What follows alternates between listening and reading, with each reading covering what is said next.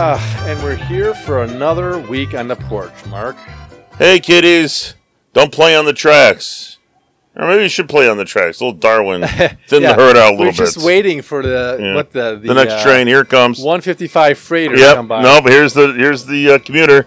Ah, here comes the commuter I train. told you seven minutes. Uh, barely a minute went by, and then. Uh, Yeah.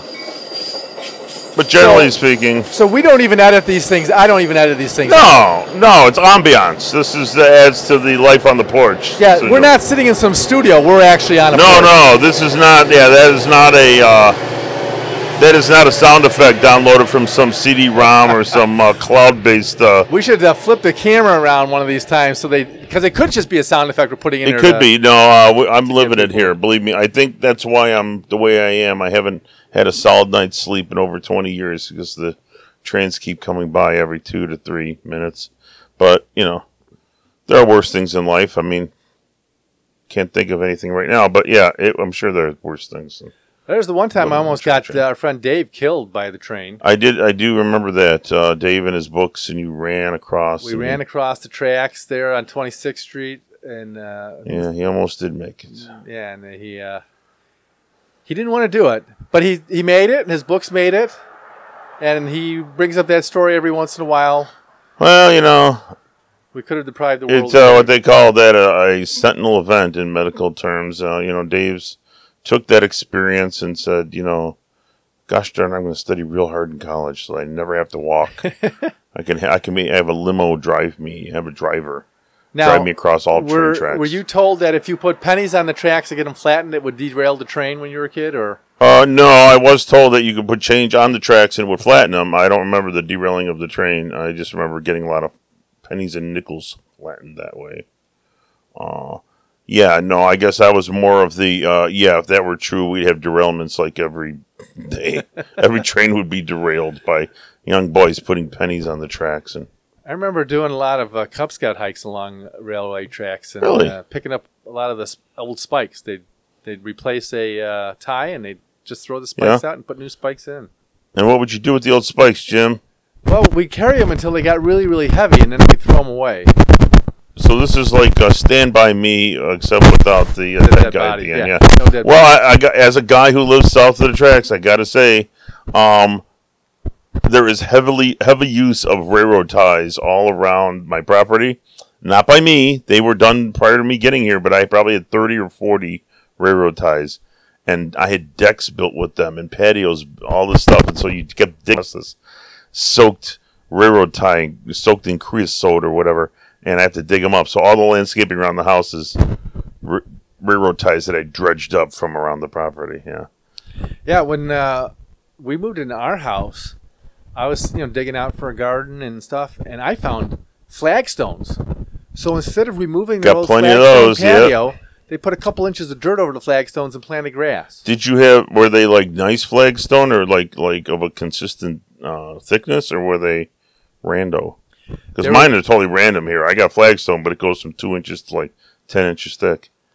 Um, They were pretty consistent, about an inch and a half. Yeah, so I had a I had a railroad tied deck, and under the railroad tied deck was the flagstone, and then under that was just dirt. So yeah, by the time I dug that up, it was instead of being like a foot high, I was like two feet in the rear, so I had a hole two feet deep in railroad ties. Well, they must have had about a uh, 20 foot by 15 foot area, all flagstones, covered with about two inches of dirt. I think well, they must flagstone must have been cheap because I'm just trying to think of why. Yeah, but I guess also if you want what you want, it'd be a lot of work to dig all that up, and then you'd have this big pile of rocks where you could just bury it and be Well, done with yeah, it. I no, they probably just didn't want to get rid of it at that point. or just yeah. Well, it's a hassle because once you get like when I I had a sidewalk next to the house here, and I broke it all up in one day with a hand sledgehammer. It wasn't only four, four footers; it was about a foot and a half. It took me six hours of cracking sidewalk tiles. I got them. I got them cracked. Took another week to get them up, and I had a pile four feet high by about three feet long. What do you do with them? Because when you put them in the dumpster, ding ding ding. Here, here- here's your explanation, Kitty. You can't fill a dumpster all the way to the top with that stuff. You can only fill the dumpster halfway with concrete because you can't lift it. They can't lift it. Right. So I said, dumpster. That sounds like money. So If you look around the property, there's you know, a lot of our edge work here is done by busted up uh, sidewalk uh, concrete. Because that too, between the railroad ties and busted up concrete, I had plenty of building materials here. So a lot of my rises, you know, as, as the landscape undulates around the property, it's done with uh, concrete chunks and railroad tie chunks. There's a lot of chunks around here. In the, So And we're, milkweed. we're sitting here Yes. on the porch, and it's about 95 degrees right now. it's a hot one. It's a, it'll it'll put a leave a mark. So what do you do to keep cool? I have cool thoughts. Uh, I actually, uh, they call it Bohemian air conditioning. You would just go somewhere that's better air conditioned than your house, which at this point could be anywhere, and you stay there, or you steal somebody else's air conditioning.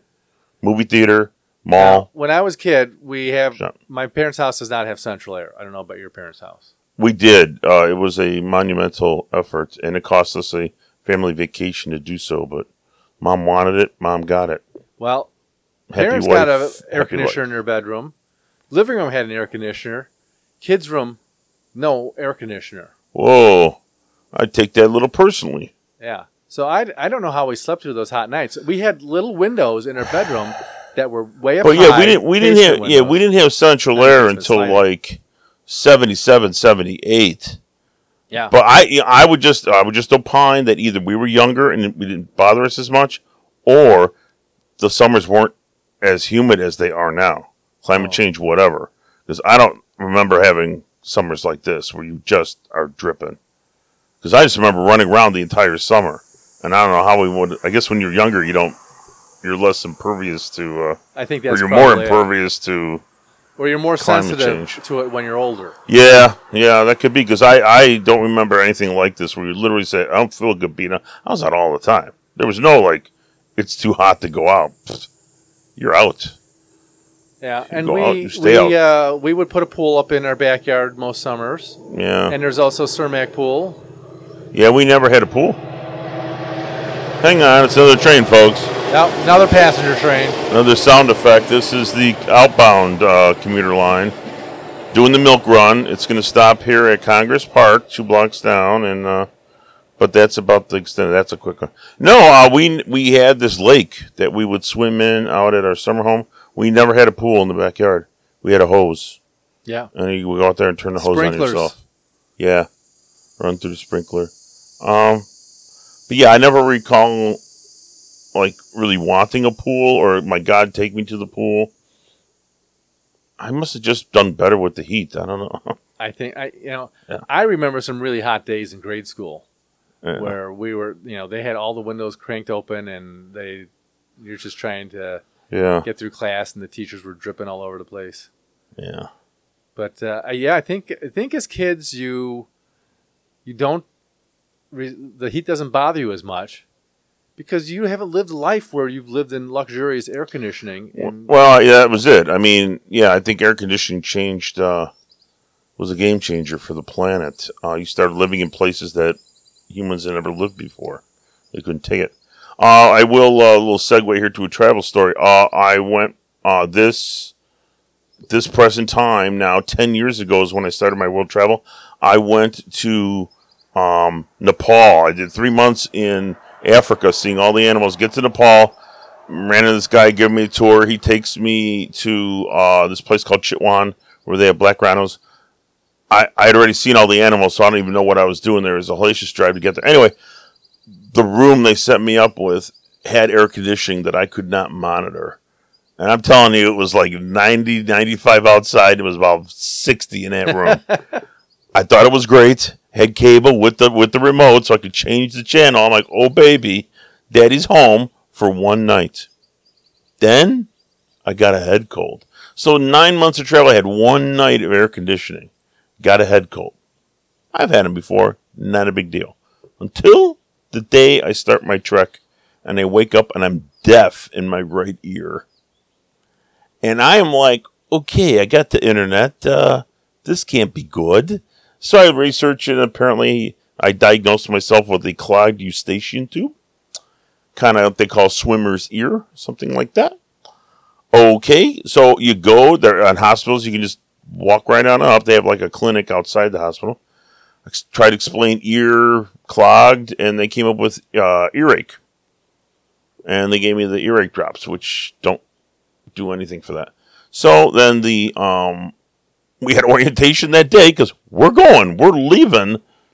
I think we had like an extra day or something, and we orient one day. Then the next day, like six in the morning, we're on the bus. And so I tell my guy, I said, "Listen, I'm off for hiking for a month up in the mountains. Got it. I'm deaf in one ear because of this head cold."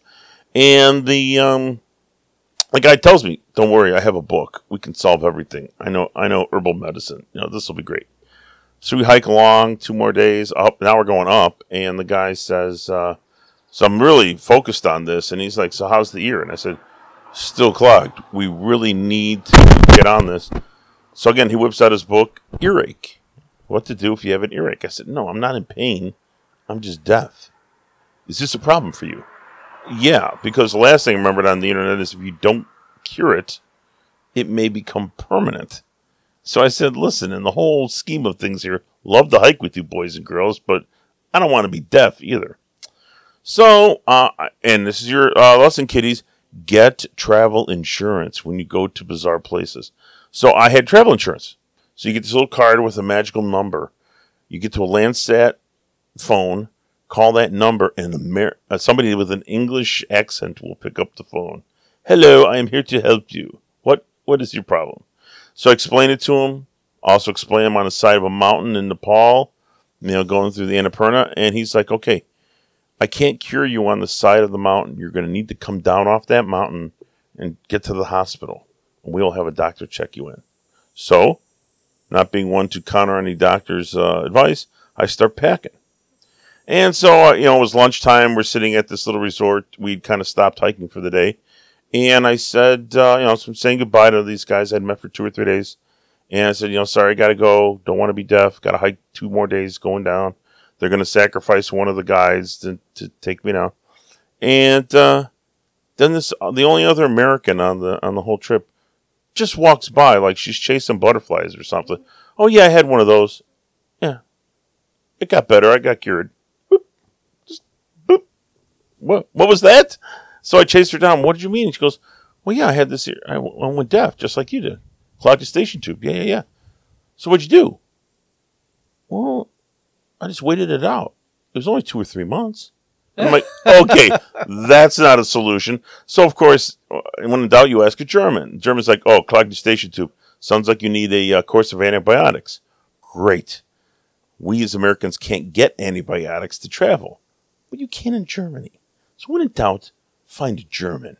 This chick cracks open her suitcase. She looked like uh, Dr. Kildare. 16 cases of antibiotics in there. 16 doses.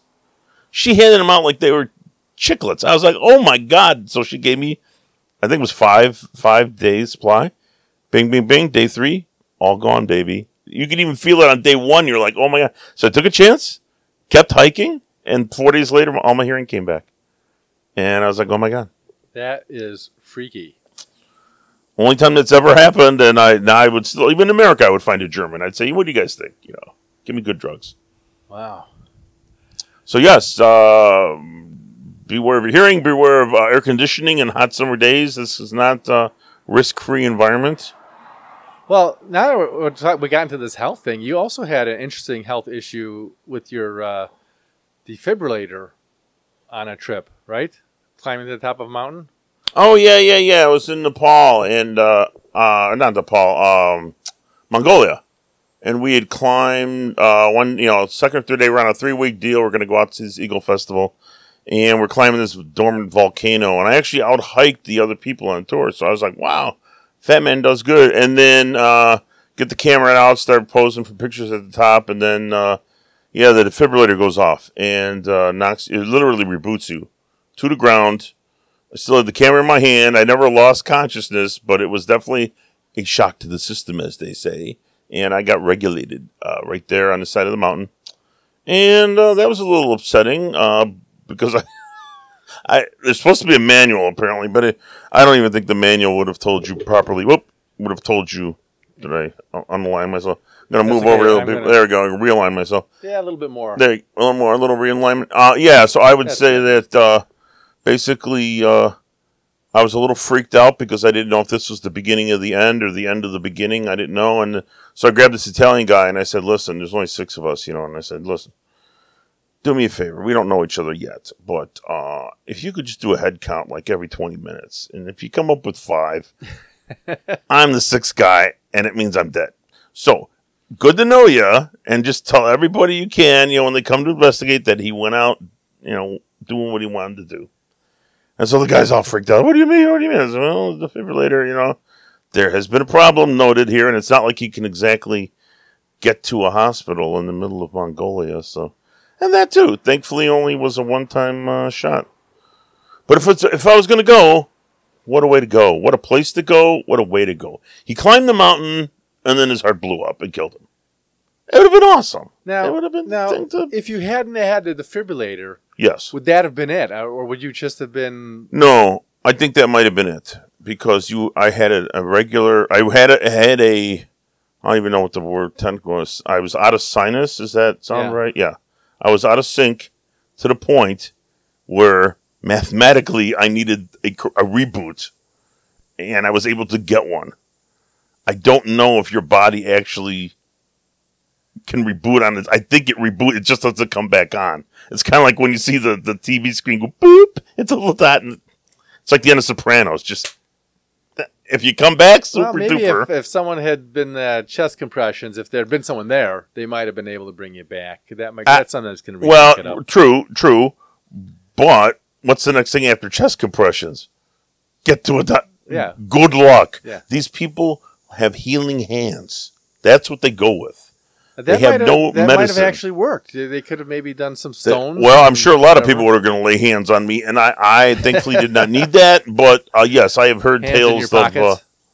yeah, I've heard tales that uh, you know people can die some something really simple like a twisted ankle could kill you out there. Yeah, if your friends are getting your body back. Go, where's the shoes, man? Where's his camera? Yeah, gee, yay.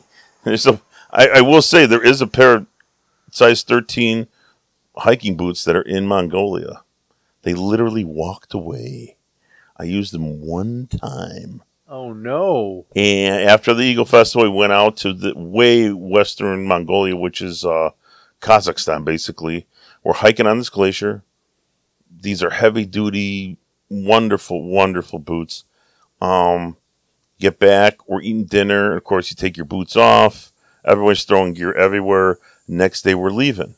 So we're, we're you know, the boots for this whole, almost the entire trip, I'd used them one time. And the boots were in the back of the truck.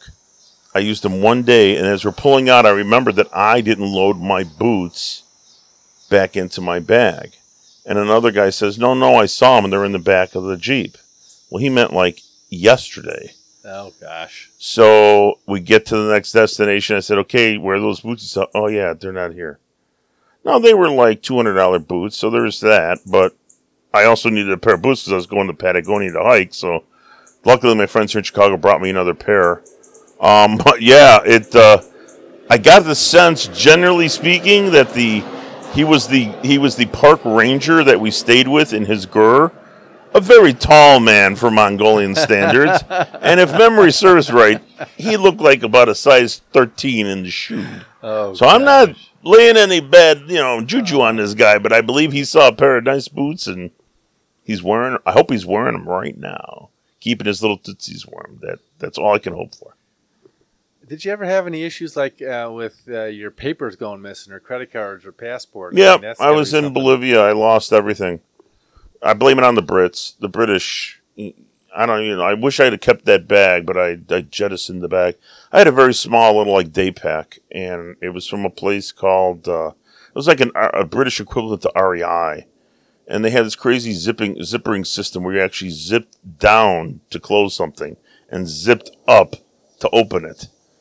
Kind of like you think about a you know, zipper on a pair of pants. If you zip down to close it and zip up to open, it runs counter to the way your brain is working, which is kind of Britain, right? Driving on the other side of the road, all that. So I was clearly I was at this place called Valley of the Moon in La Paz, Bolivia, and I'm sure I zipped up, and there went my passport, my uh, credit cards, wallet, cash, all of it gone. So you always kind of speculate what would you do if this were to happen to you, and I had it happen to me. I was upset for about ten minutes, and then the old uh, Martian story, like that movie The Martian, you got a math problem. You got to solve the problem. so, thankfully, kiddies, what you do is you bring an entire sheet full of passport pictures, copies of said things. And you need about 165 bucks cash, and you need a copy of your existing passport. All You- this is also keep this stuff separate from your passport. Yes. So that ju- when you do lose you your passport, You just dump it. You just dump you it in your haven't that. backpack. No one will ever think to steal it. It has no value to anybody except if you lose your passport. Now, second miracle. and This is the miracle. Of the if you if the miracle of the defibrillator in Mongolia was the miracle, this was the other miracle in life. Every other, I believe, every other country in the world, the U.S. embassy is in the capital. Every other country, except Bolivia. It's in La Paz. The capital of Bolivia Sucre, about 300 miles away. So when I lost my passport in La Paz, I could literally walk to the U.S. Embassy. It was only about a mile away. Take a stroll there. I, you go online, you make an appointment. You say, I seem to have lost my passport. Could you help me? And she goes, You're going to need, I got it. You're to, you're to, money? Yeah, got it. Yeah, uh, you're to need a copy. Yep, you got it. And she goes, Yeah. And she goes, It'll take you like four days to crank this passport out. That's temporary. And I said, Fine. I'm just going to be doing some traveling in country. You don't need your passport to get on a bus. And she's like, You know, I'm not really doing anything today. Come back in six hours. I got same day service. The credit cards took about two days. So literally, I went from zero to totally back up and running in three days. So again, and, again, at no point was I ever like, oh my God, I have no money. That wasn't the case at all because I had credit card, but I also had, uh, you know, cash station card. You don't keep those two together. Keep credit cards one place, cash station card somewhere else. So I was drawing cash. I had all the money in the world. It was great. Should always travel with U.S. dollars too. Maybe like a couple thousand stuck in a Oh zipper, man, we something were or other. uh, always carry cash. we were in uh, as Argentina, and uh, Great they- sandwiches in Argentina. they uh, they ones. had the official exchange rate, yes, and then they the had black. the blue dollar exchange rate, which was about Oh, the percent higher. Oh, for the Hondos, yeah. no, no, this is any any American money. Oh, okay. So if you didn't go through the government, if you went through the hotel or someone on Yeah. the street, they would exchange because they had such high inflation. They Yeah. wanted dollars, and you could not convert your Argentinian pesos to dollars. Whatever you bought Argentinian Yes. pesos in, in Argentina, you could not say at the We airport, convert those. I want these back in dollars because I'm going home. No, you had to spend it all. yeah, you got to burn them. Yeah. So I was confused because the first time I went to the hotel, I go, "Hey, I need to exchange, you know, a couple hundred dollars," and he gives me the Yeah. money. I'm, I'm looking, I'm looking. This is much higher than the exchange rate, and so I went to go look see what the exchange rate had changed or something, and no, there, this article came up about the blue dollars. So I then I found out. Wonder what? I guess is it because the dollar, hundred dollar bill is blue? Is that no, why they call them this blue? is uh, I don't know why they were. Because usually it's the black dollars. market. They call them black Yeah, dollars and all that. this But blue, blue whatever. dollars. Okay. And I found that if you paid American dollars at the uh, little stands and stuff, you get even better deals. People Yeah. love the American. Yeah, they want hard currency. That's true. But the, it was not. I guess it was not legal for the citizens to keep dollars, Correct. but they kept them anyways because their pesos were were were, were so high inflationary. They Yes. they were losing value on them. So that's I what we did. I was in uh, Bolivia, uh, same trip. Some of my guys brought me my shoes uh, that I lost in Mongolia. Brought me another pair of hiking boots. We went to Patagonia, and we crossed over from Chile into Argentina, and same kind of thing, but different. Argentinian ATMs do not accept credit cards with the smart chip. And everybody in America had just gone to the smart chip. So literally, the machines would not take American credit cards. So, in a sense, we were kind of pooched. And the guy, because uh, you know, you only bring one or two credit cards, well, each one in America here for anti-theft or whatever. We all have the chip. So the guys are freaking out, like, how are we going to get gas in the car to get out of here? So we're Take the train. yeah, hang on, take the train. Yeah, take this express train. So, um, we're sitting at breakfast, going kind of going over options, and everybody kind of realized how pooched they are. And I said, "Give me five minutes. I'm going to go for a walk." So I walk over to the gas station because they got these very attentive gas station uh, guys, kind of like Jim when he worked at the gas station pumping that uh, ethanol. They were very energetic, more so energetic than I've ever seen from a gas station attendant. And I'm like, what's going on here? So I asked the guy, I said, listen, if we can't use our credit cards to pay, you know, like what kind of options we got here? And he's like, what do you have? And I said, US dollar. I can help you, my friend. I have a rate for you. And because I travel with a secret stash of US dollars, $100 bills, we were able to negotiate with the gas pump attendant. He gave me the rates. He converts all currency, not in the store, right there at the pump. Whatever you got, he's doing it right there. He he's like an arbitrager who also pumps gas. And I was like, whoa. And the guys are like, whoa. And I go, these gas station attendants kind of, they're the ones that know what's going on in town, right? Because they see people coming and going. I'm sure they, any military action, they pump up the, you know, pump up the gas into the tanks or whatever. And I said, this guy's just, they just, they're like the local, you know, these, we go to coffee shops and find these old guys. The gas stations down here where all the actions are at. So yeah, so I pumped a couple. I don't know. I gave, we converted like 200 bucks to the guy because it wasn't just pay for gas. He was doing straight up conversion. So we, we took two or 300 bucks and then I was like the bank. But without that US dollar, without those US crisp $100 bills, nah. Wow. And so people were actually at that point, this is uh, 2017, people were n- turning around from Argentina. They were, you know, travelers were not going because they were having so many problems getting currency. They like the machine, like literally, and they'd say, "Oh, your your card would work," and then there's no money in the ATM because whatever ATM they got to work, they took all the money out of it instantly. So yeah, it was crazy. What I was crazy. what I figured out very quickly was we had credit cards that worked in Argentina, but it was so much better to pay with U.S. dollars Yeah, because you're getting stuff for basically you know figure out the sixty percent boost. It's like for that, yeah, for that time like 30 period, 40 yeah, percent cheaper yeah, than you'd be paying on the credit card. And I'm saying, well, this because I brought like I don't know two or three thousand in, in Yeah. uh, U.S. bucks hidden in uh, money belts. there you go. I had a money belt back then. Yeah, I think. I, I still have a money belt. I don't wear it. It's just it, it's a nice way to roll up the currency. It comes in a little knot. Scared to death I was going to lose you know my belt or my back wherever I keep in the money, but it turned out to be a good uh, good idea. Yeah, but the U.S. dollar. A lot of a lot of you know where, where the where we were in uh, another trip in Mongolia, and these French guys lost like three thousand dollars. They got their whole backpack stolen with all their technology, and their money and their passports. Right, so they you know the guys are screaming about losing three grand. The guy I was with is like, who'd be stupid enough to travel with three thousand dollars in cash? I'm like, ooh, me over here, big big fat guy. Yeah, and I just told him, I said, well, it's all dependent on how much money you got. Like how much? I guess it's all dependent on how much you can afford to lose.